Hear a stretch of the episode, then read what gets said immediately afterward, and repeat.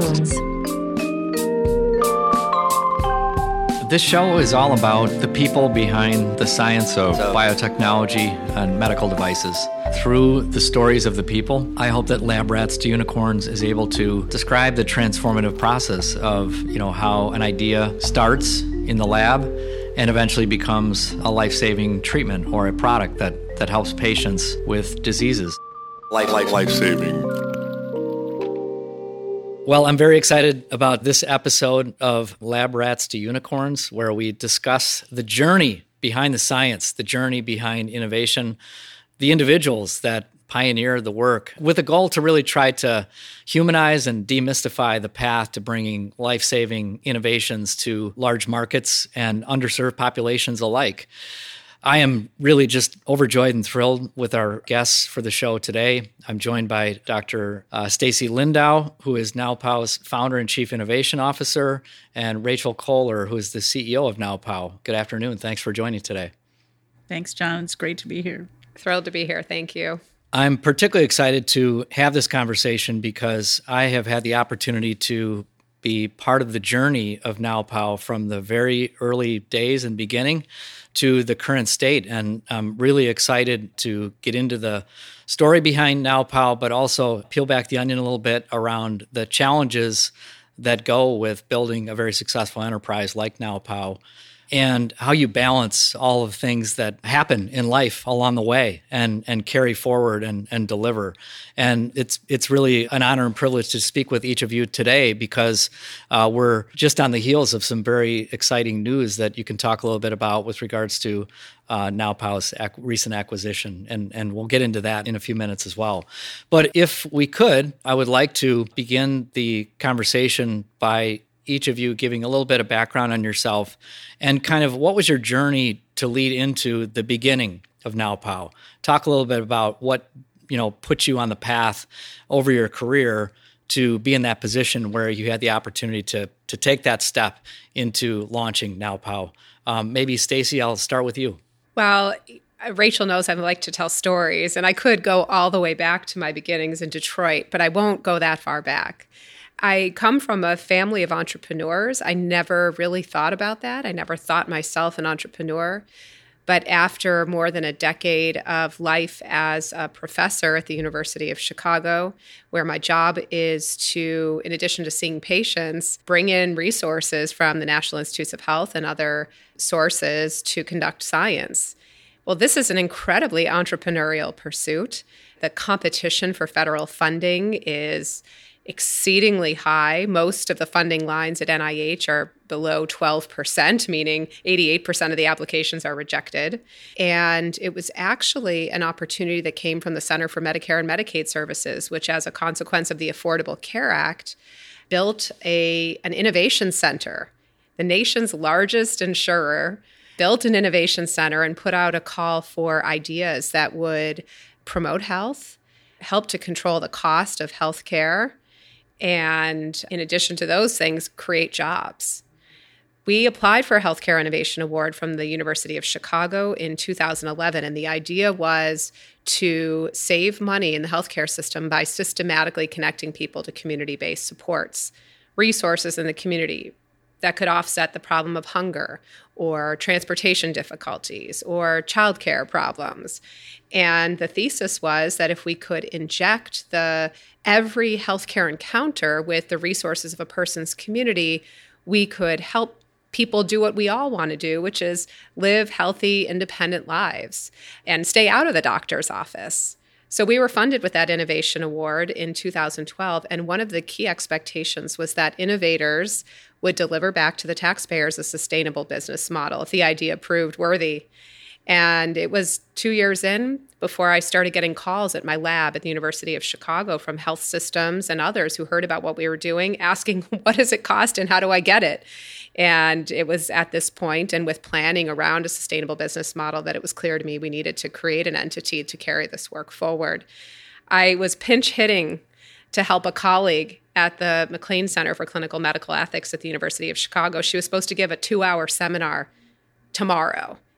you know, the next day, and she needed somebody to fill in for her. So I raised my hand and said, I'll fill in. And I'm going to talk about the ethics of sustaining this idea. And I went to teach my seminar, and there was Rachel Kohler, a student. So I'll let her pick it up from there. That's perfect. A good segue.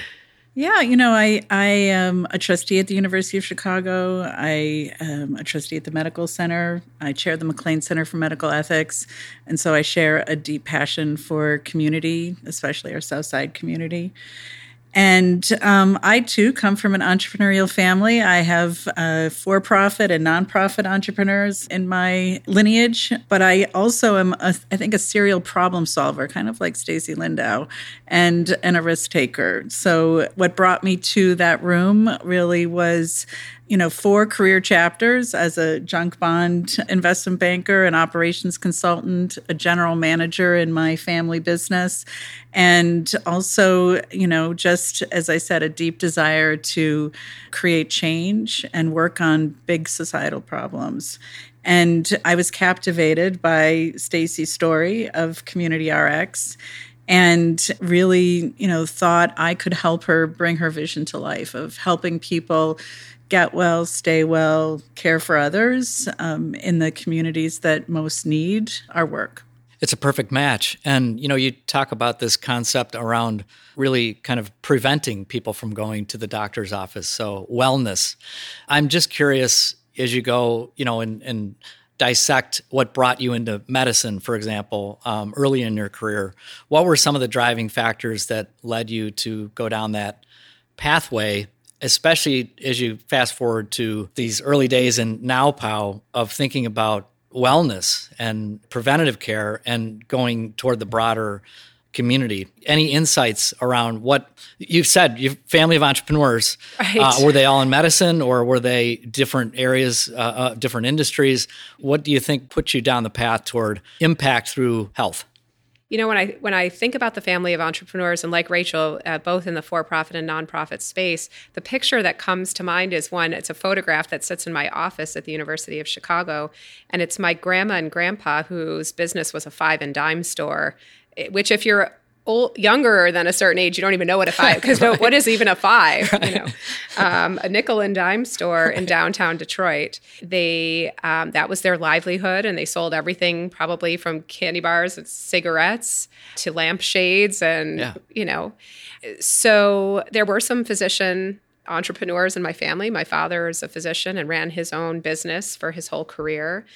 I would say I was surprised at, as anyone to find myself on the medicine path and certainly on the entrepreneurial path. I was a public servant. I intended to be a teacher. I studied secondary education and political science. I had a minor in history at the University of Michigan. And I, I went looking for my first job uh, in New York City, pre internet so the way we found jobs, as you all remember then, is you know you wrote at the five and dime, right? at the five and dime, you put your resume on ecru linen paper and printed hundreds and put them in envelopes and sent them to businesses that you found. And, and, for me, it was the Book of Associations. It was an encyclopedia in the library at the University of Michigan. And, and I was looking for jobs in the nonprofit sector or the education sector. Well, I didn't know until I showed up in New York City that there was a hiring freeze in the public sector because you don't know that till you show up. Sure, right. And I had had some television production experience. I ended up as, with a job at the Wall Street Journal in their television division, which was a great place to start. But it was a place where all day long I stared at the tickers. I, I, was looking at numbers all day long with the little up arrows and the down arrows, and my job was to report to the world why gold was up, why oil was down. I found it very hard to make sense of those numbers. Mm. And for, of course, as a young woman from the Midwest on Wall Street, I assumed it was me. I just didn't understand the numbers. But I had a couple formative, transformative experience, I think it's fair to say, where I finally decided, you know what? I think I know right. Like I think these numbers actually don't make a whole lot of sense, and the way we're explaining them is it's just not my passion in life to to tell people why gold is up and they should or shouldn't buy it. Mm-hmm, mm-hmm. So I, I realized I, that I I had an inner scientist, and I had a couple friends who had gone back to school from liberal arts majors to medicine, hmm. and I uh, never fail to appreciate how enormously privileged I am that I was able to go back to school do my pre med studies at Bryn Mawr College in Philadelphia area and become a physician. And I came to medicine really with the idea that I was a servant of the public. I would be able to teach, which was my original plan, uh, and that I was interested not just in disease, but people, caring for whole people. And those early impulses, and actually a lot of exposure to geriatricians, doctors who take care of old people in medical school, I think put me on a journey of understanding what I can do as a physician to keep people well, to keep people functioning, to keep people whole.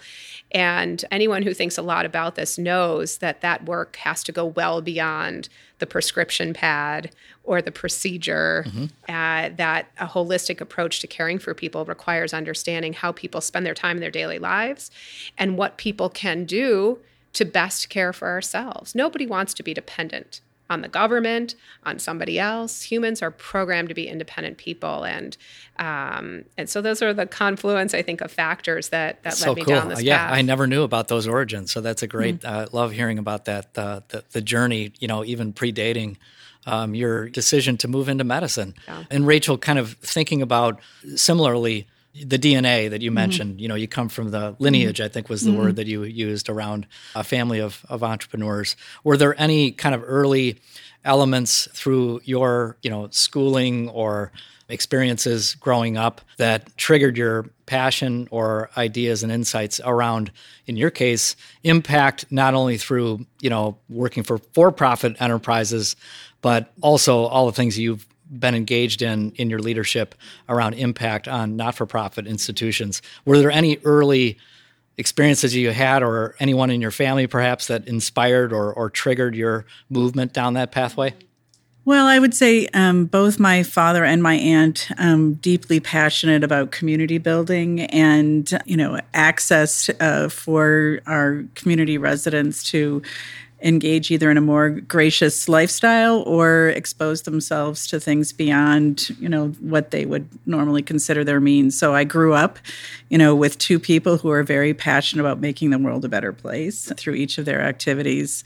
For me i did not have a passion for healthcare. Um, i did see as an employer though the huge cost that healthcare was having on communities and also the fact that we were seeing really lousy results and you know that was very very prominent in the in the community I grew up in but also in in the ones I've I've you know come to live in as an adult but for me, it was actually really more about the technology. I had implemented SAP around the world about five times when I was with my family business, and I saw the power that technology could bring to processes, to supply chains, to enhance, you know, the consumer experience. And that actually is what compelled me with with respect to Stacy's work, and that you could combine her expertise as a physician as well as, you know, the ideas around how technology could transform the lives of people that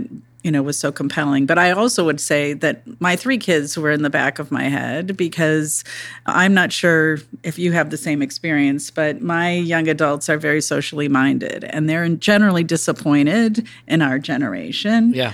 um, in terms of you know wanting us to do better. And so i think I got to a point in my 50s where I thought, you know, I've I've done all of these professional chapters that have made me a really good problem solver.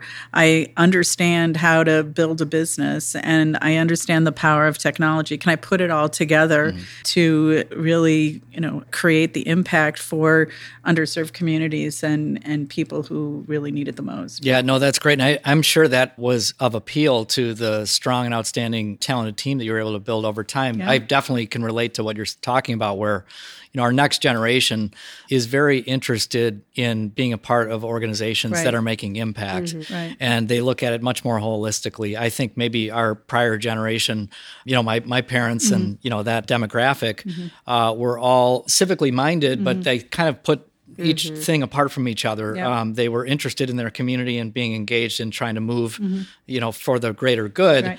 But they kind of separated each of those. Mm-hmm. So, you know, my dad worked at Inland Steel for Mm-hmm. 38 years, and right. you know that was kind of the pathway. And but he served on you know not-for-profit mm-hmm. boards and conservation and so on and so forth but mm-hmm. they were both separate from each other. There was a mm-hmm. steel company on one hand that had it you know profit making as Right. its objective but their you know executive leadership was doing things in civic organizations but it was very separate. Yeah. this generation wants it all Right. in one place and they don't want to be part of something. They're they're very actively um, and aggressively i think doing deeper diligence around their uh, where they even enter the workforce Right. and how they're determining what their arc looks like and success for them it seems to me um, is measured through many different metrics than even Well, our and generation they can sniff out lip service too Yeah. in a heartbeat. Yeah. So you can't just talk about purpose; you actually have to deliver it, Yeah. or they're not going to stay engaged. Yeah, agreed. Well, so let's go back then. Now we are in the stages where you know you your research has produced some good results. You know, you've got the taxpayers on your mind. You're trying to make good on the promise to take this idea and you know impact taxpayers in in a in a positive way. Um, you decided to form NowPow. Talk a little bit about the beginnings of NowPow. What were some of the early inspirations, and what were some of the early hesitations or obstacles that stood in your way as you got things off the ground? Well, I think Stace should talk first about why we decide where we put NowPow. Yeah. Uh-huh. And our name, of course. Right. So so NowPow is a play on words. Knowledge is power is a, a favorite phrase of ours. And certainly our technology and our business was about putting into the hands of people the information, the knowledge they needed to care best for themselves and the people they love. And so I still love NowPow. I love our name. We made a, a key factor in my and Rachel's early dating days. And and I, I think a, a key lesson learned that I would, you know, a lesson that I would share with other early entrepreneurs is to really vet the people you're, you're you'll partner with. Rachel brought rigor to that process, and I think we had a high level of confidence from early on because of that process that we would be effective partners. And I, I can't say enough how important it is to have had a formal process, and I think a lot of people don't. You know, It's a common mistake, I think. yeah. You know, especially if you're developing things in healthcare, typically you need a team, right? It's not going to be one person that can take that idea all the way to the marketplace. So collaboration, multidisciplinary backgrounds, you're going to involve you need partners, right? And and so I, I've observed many times where you know that innovator is you know on one hand they've been working on an idea for 20 years and they're so careful about how they've gone about that work and not thinking about all the care that should be going into the next phase and who are you going to be working with and who are you passing the baton to in running a process in- a way whether it's formal or just rigorous however you define the pathway to get to that outcome. It can be a critical uh, mistake that's made right out of the gates that often leads to a good idea that just didn't get to the market. I think that's absolutely right, and and so there's um, there's both a set of qualities of a person of how you think how you work that you know we carefully examined and and ensured you know or at least optimized for compatibility. And then there's also the spiritual part of the business. You know it was extremely important to me especially eh, once the decision was made that for this business to grow and thrive, it needed to be a for profit business. It would have been a lot easier for me and more consistent with who I thought I was for this to be a not for profit business. But I, I studied the issue and I came to believe that it had to be a for profit company if it were going to survive. But it was very important to me that the company be located in the community where the ideas were created. And the work that happened in my lab at the University of Chicago, you know, the, the five to 10 years of work was deeply engaged with community based organizations, leaders, concerned residents, people who really joined hands to say, we want to do work that will boost the health and the economic vitality of this community. And we want to do this work in a way that will benefit other communities like ours. So I, I was an early conversation where I said to Rachel, it's critical to me that we put our headquarters here in this community. And to my knowledge, we were the first and maybe still the only faculty founded company to headquarter on the south side of Chicago, certainly a nationally serving company to headquarter there. And Rachel and I not only agreed on that, but it really had an influence on who came to work with us and who didn't.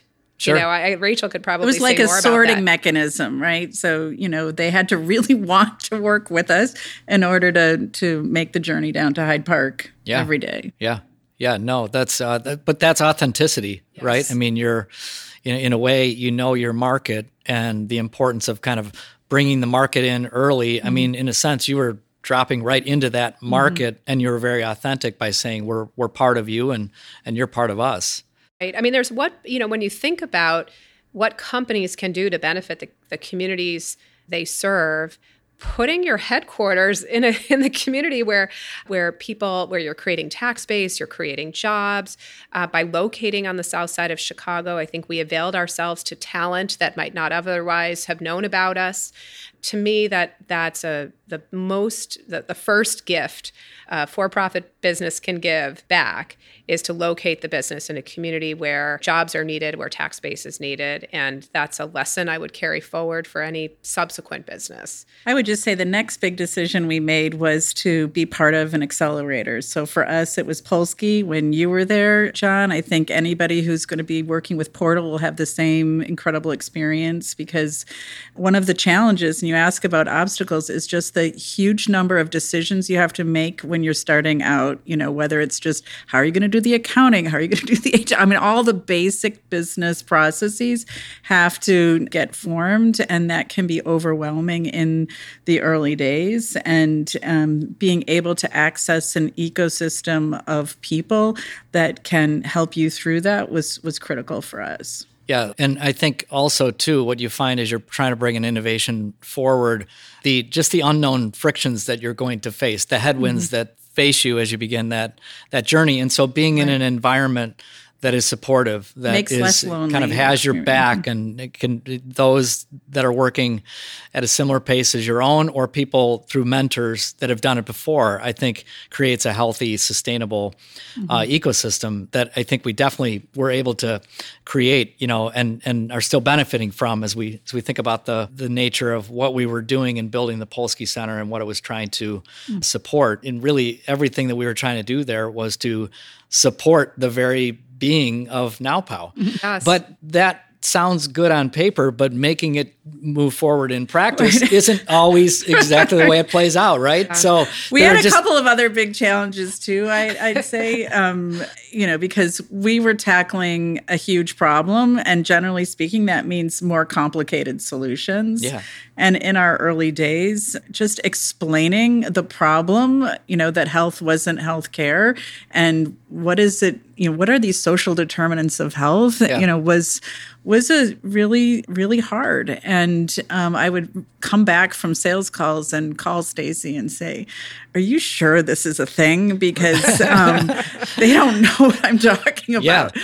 and so not only was it a challenge to just explain the problem right. to people but then when we explained our solution, which is, oh, by the way, we have to create a digital infrastructure across an entire community in order to help people connect to the resources, you know, that will help them stay out of the ER, help them stop readmitting, you know, that's what we really needed yeah. to keep their attention. So just being able to, you know, find capital that could imagine, you know, what this solution and what this impact could be was really hard for us. And luckily we we found Benefit Chicago, which was very patient capital for us and very committed to science and service to community, especially the community of Chicago.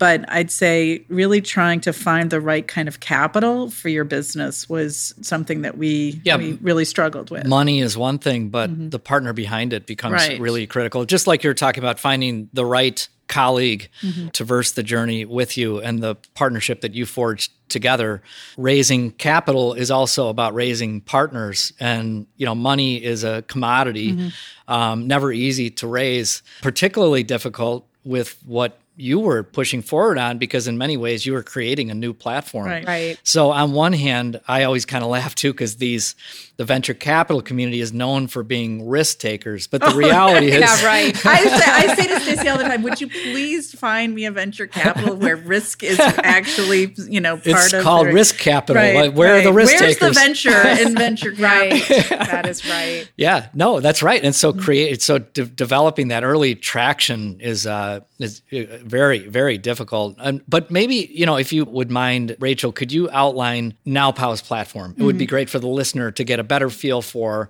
what ultimately became the NowPow platform mm-hmm.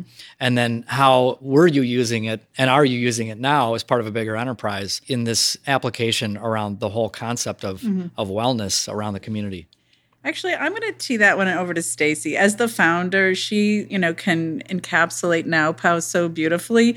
And then I'd like to really talk about what we did to find that right kind of customer in our Perfect. early days. So, interestingly, you know, when I started practicing medicine, which is now with my if I think of my training, 25 years, medicine was a paper and pencil industry. The whole human and social services sector is still a paper and pencil industry. And in medicine, the influence that got us from paper and pencil to digital was the desire uh, two things one to bill more efficiently and two to prescribe drugs more safely and in a way that produced data that the pharmaceutical industry and the retail pharmacies could use for their businesses so it was drug prescribing that moved this very large sector from paper and pencil to digital. And the one app, so to speak, the one outside entity that had access to the electronic medical record systems at any given health system was the app that enabled us to digitally prescribe drugs. Well, the idea, you know, for me, practicing medicine on the south side of Chicago, wide diversity of patients coming from Indiana, Northwest Indiana, from the predominantly African American Black population on the south side of Chicago, from the North Shore. What I what I realized is that many times, not once in a while, many times in the course of my caring for patients, I needed to know what were the supports of their community that they could use to manage with their illness. Most of my patients are, are, all my patients are women, and and most of my patients have cancer. Well, they never had cancer before. Where's the Cancer Wellness Center? Where do I go for a wig? What do I do about I, I don't have time to cook, and how do I get food delivered to my home? Rarely was I prescribing medicine for my patients. Mm-hmm. So why didn't I? Ha- why couldn't I e-prescribe community? If it was the community-based supports that other science has shown it are, are the most important determinants of a person's health or their ability to manage with illness, their ability to care for others. Why wasn't that in my workflow? So the original Community RX idea tested whether we could build a technology like e-prescribing of drugs that instead prescribed community. Mm-hmm. Could we integrate it into the healthcare workflow? Was this acceptable to patients and caregivers and care professionals? And we learned that it was. Everyone said you'll never be able to integrate with the EMR systems. That's impossible. And that was absolutely wrong. It wasn't hard and it wasn't impossible. And then NowPow took that idea, licensed the technology from the University of Chicago, and created a true multi sided platform that integrates with healthcare workflows using the electronic medical record system to enable doctors, nurses, care managers, case managers, anyone really with access to electronic medical record to systematically match and connect people to the community based supports that they need. And NowPow's technology went further to make it possible for community based organizations to do the same. Because, of course, if I run a food insecurity organization, somebody who comes to me for food may very well also need housing. Mm-hmm. They may very well also need mental health services. And so, this problem of needing to connect people to community based supports was a general problem, not just in healthcare, but across communities. And I'm very proud that we built a beautiful joyful, end user friendly technology that made it easy to do this hard, inefficient analog work we'd all been doing forever of trying to connect people to resources that we couldn't find that they weren't eligible for et cetera and not only that but from the very beginning we knew that collecting data on all of these transactions would be incredibly powerful then as a tool to advocate sure. or to enable our customers and communities to advocate for the resources that weren't there. Right.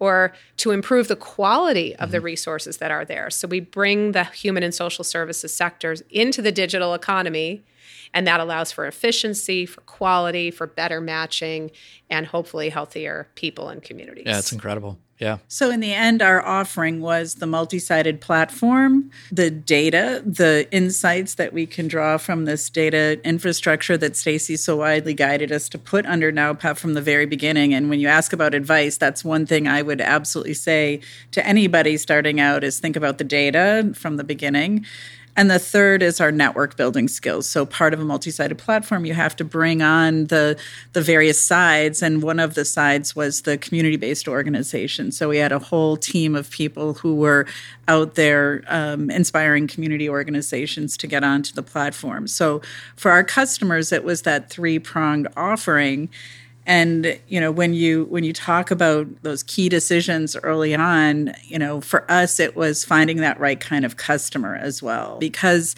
it is a complex uh, solution um, we needed pioneering customers alongside the, Right. the pioneering enterprise Yeah. and we really needed customers who could um, help us hone our business case and also be testimonial customers Sure. to others. Yeah. And so we actually didn't deploy a, sort of a push strategy. It was really pull. We leveraged Stacy's science and her leadership in the field.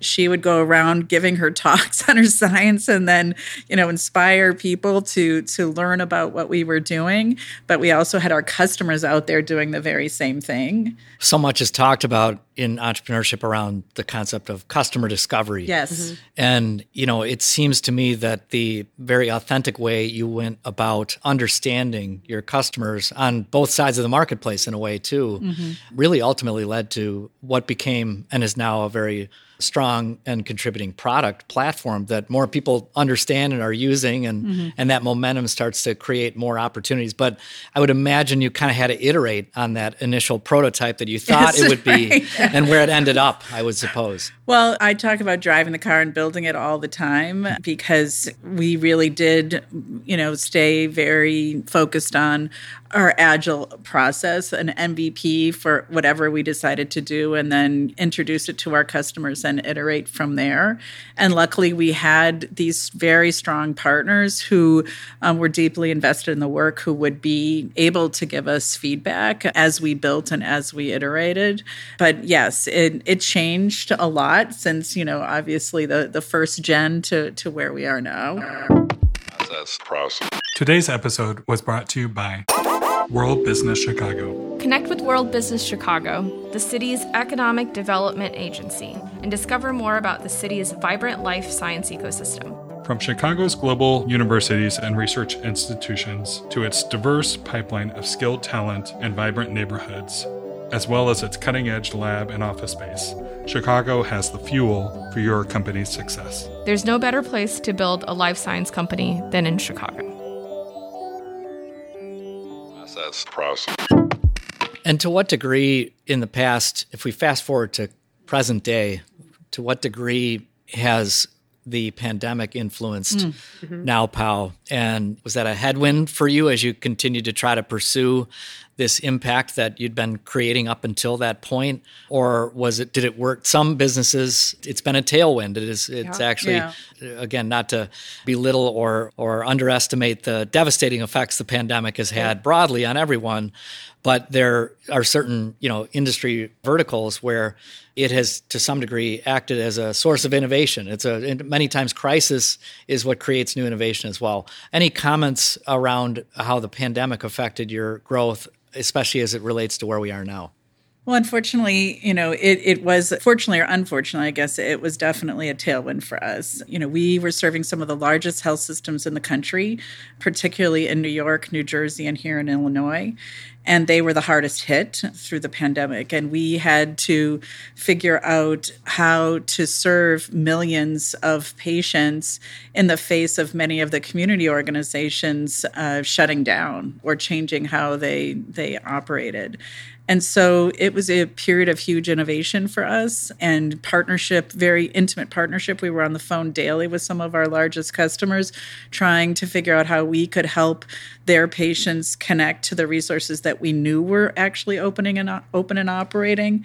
And so it really magnified the imperative behind what we do. I think you only had to see the pictures of the people around the block at food Right. pantries to know Yes. that yes, the social determinants of health are a real thing. And, you know, and there are significant problems and gaps in services across our communities that need to be addressed, pandemic or, or no pandemic. Yeah, no, that's no, that's in, again in, in- inspirational um, as you think about you know kind of stepping forward and into that breach and addressing for even even greater impact. Well, and now you know there's in front of Congress right now. There's over hundred pieces of legislation for you know addressing social determinants Yeah, of health. You know, right. CMS is approving waivers now for states to uh, reimburse for non-medical services. So what's come out of this has been a huge, huge opportunity. it's for- accelerating right. the Yes. uh, opportunity for greater impact across these underrepresented populations Mm-hmm. and communities. Not to complete your sentence, Rachel. no,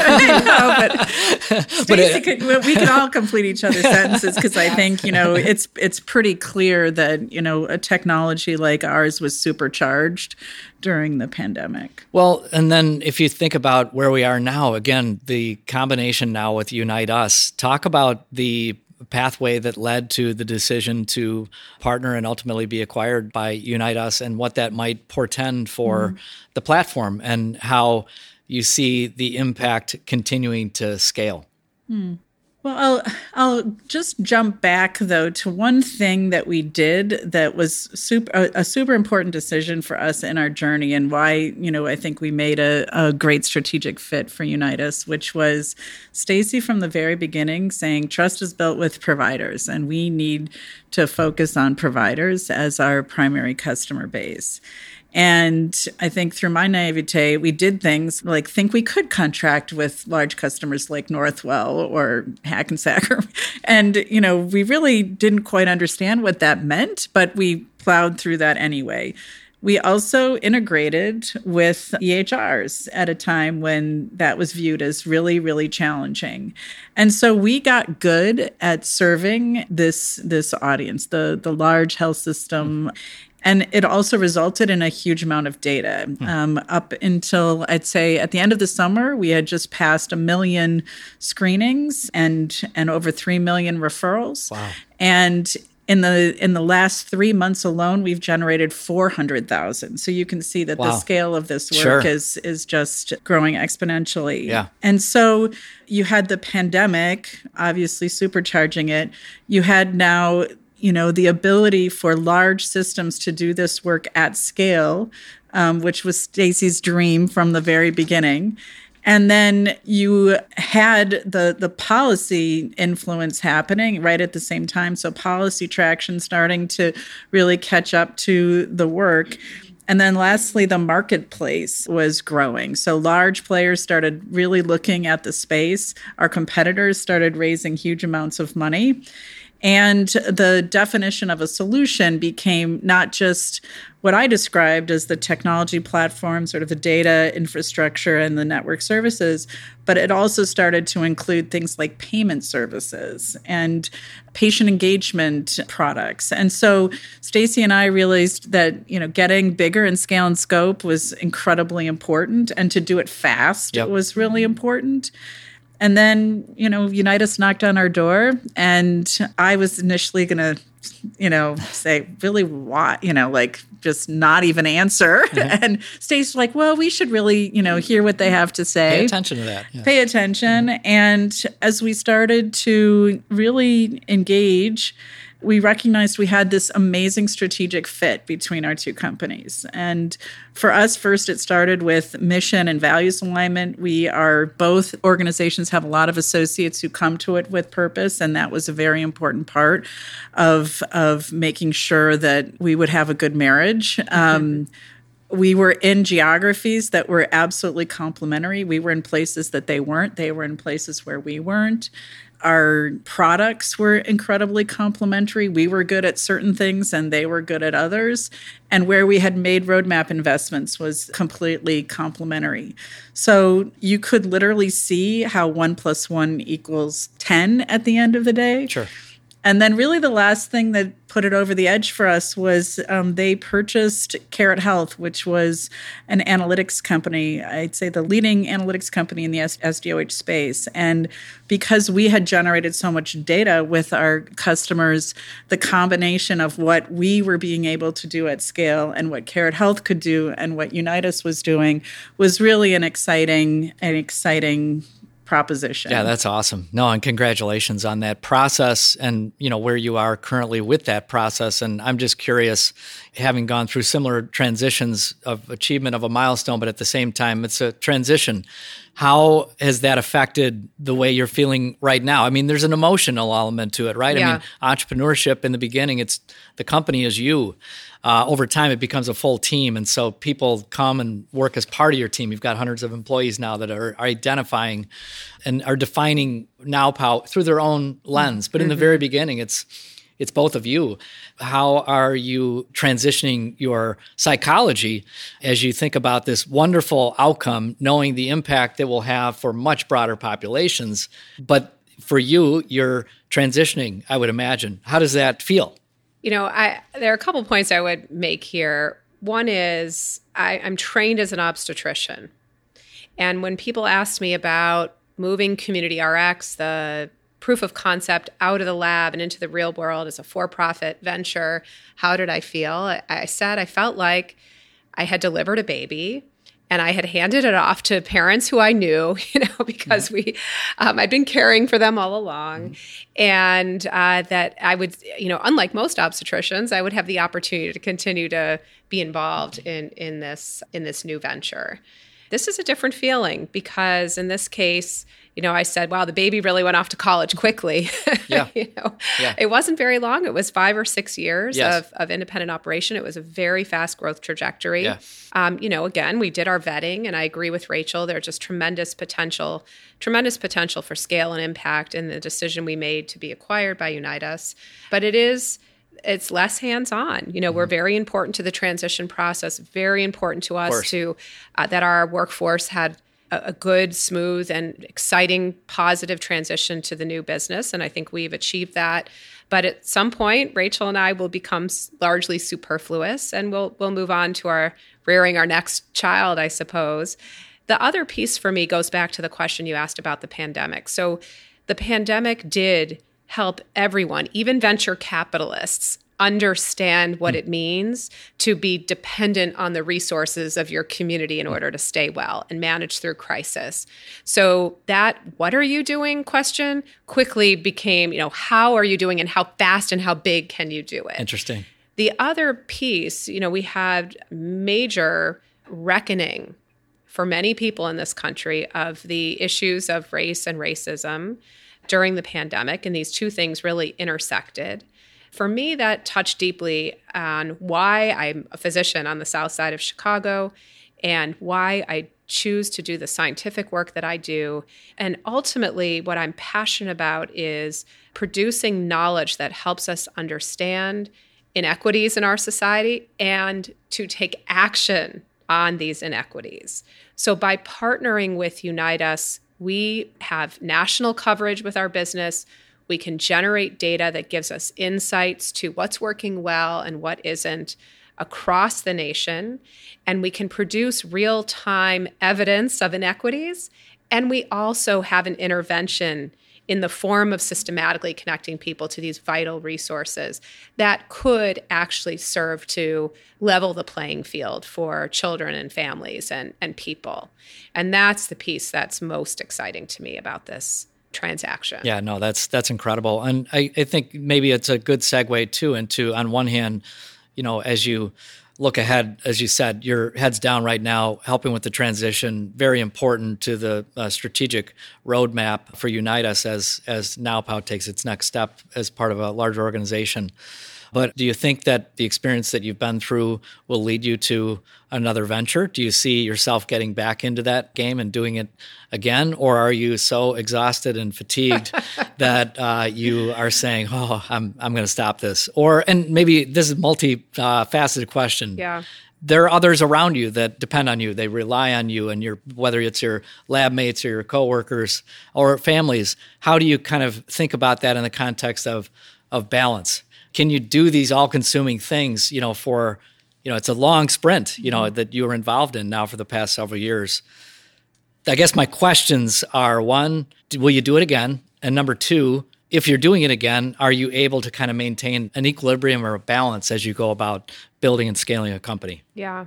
Well, you know, Rachel, I think one thing that bears comment, and I th- we haven't had a chance to talk about it, eh, on the emotional front and on the transition to the next thing, aside from our our workforce, our employees, our associates, our customers have been incredibly front of mind through this transition. And I think a lot of the emotional energy not just making them helping them to see the vision we see in this but also handing off those relationships with which Rachel has she has made friends and probably fair to say even extended family among our our incredible customers. So I think it's worth saying a little bit about that and that that's a process. You know, you don't turn off the lights on your customers. You have yeah. to cultivate these relationships and sure.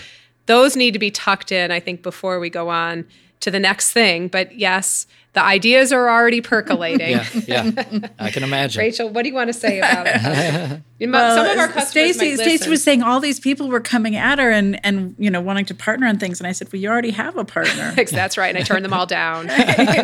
um, but. You know, I do want to talk a minute about the impact it has on others around us. And I'd say, one again, one of the benefits of working with such a young team was their focus on you know work life balance and well being, and that taught me a lot um, because. I was used to working whenever and working through the weekend. So was Stacy. I mean, mm-hmm. that's just how you know our generation did it you just took the hill mm-hmm. and you know they they were like stop emailing me on the weekend mm-hmm. and you know so we started putting boundaries up that like at, after our news and nosh on Fridays at five. You know, we didn't get on until one o'clock on Sunday when sometimes we would come together, especially in the pandemic.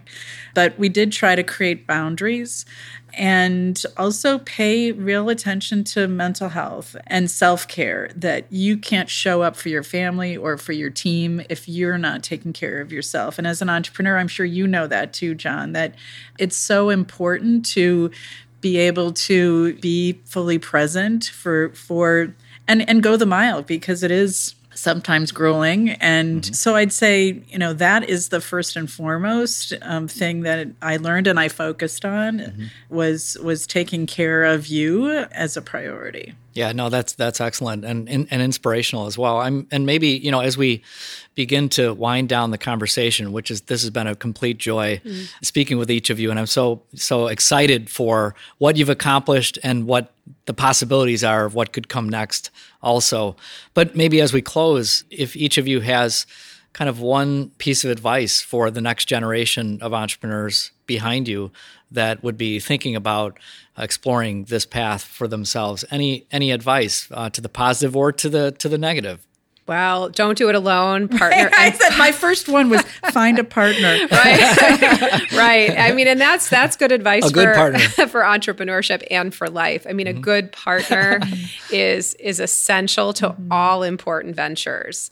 Um, I can I cannot emphasize that enough. I would say work on a big problem or at hmm. least a real problem. Yeah. And, you know, it attracts great talent. It keeps them going yeah. when the going gets tough, as inevitably it will.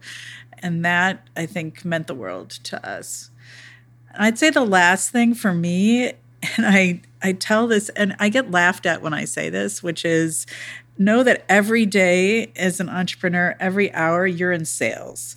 And if you can't embrace that, I'd probably yeah. not start down that road. Yeah, no, I, I often say that too. Mm-hmm. You're just on a constant road show. Right. Right. You're, it's it's uh you know uh, on so many dimensions on every dimension yes. exactly it's still it's really right. what you're in the business of doing right. as a as an entrepreneur or a CEO or or scientific founder is telling your story over and yeah. over and mm-hmm. over and over again mm-hmm. yeah. and repeating it right. and then even iterating that story right. along the way. And so if you're not excited about that, right. then it probably isn't the right pathway for you. Right. Yeah. and you know it is about just telling it as stacy says telling it to as many people as you can and yeah. that's how we actually found each other yeah. but being comfortable with that is i think the key to uh, success as an entrepreneur you know, if I can add one last thought, you know, in, in life sciences entrepreneurship, the only way an idea comes to market is if it's been tested on real people. And ideas are formed in a place, in a community with, and and benefit from the participation of real people. And I just would call on all entrepreneurs to think about how can your venture return value to the community where your ideas were formed? Do not forget the debt of gratitude you owe to the community where your idea was formed and tested and validated. And I think the world would be a much better place if ventures deliberately considered those communities as they grew and thrived. Profound statements uh, upon which we will end this podcast today. I am forever thankful for your presence today and grateful for our friendship and our partnership and would love to be considered a co-conspirator as you think about your next idea and uh, how much time do you have so that right? we can continue to i want to see a circle up on that wall but stacy rachel endeavor yes. but it's been a real pleasure thanks for joining us today it was another great episode i hope you enjoyed the conversation with our guest today and were inspired the way i was Looking forward to reconvening again in two weeks. Please visit our website at labratstounicorns.com. We welcome any of your comments, feedback, ideas. If you want me to ask certain questions of guests or you have ideas of people that we should be interviewing, that is all goodbye.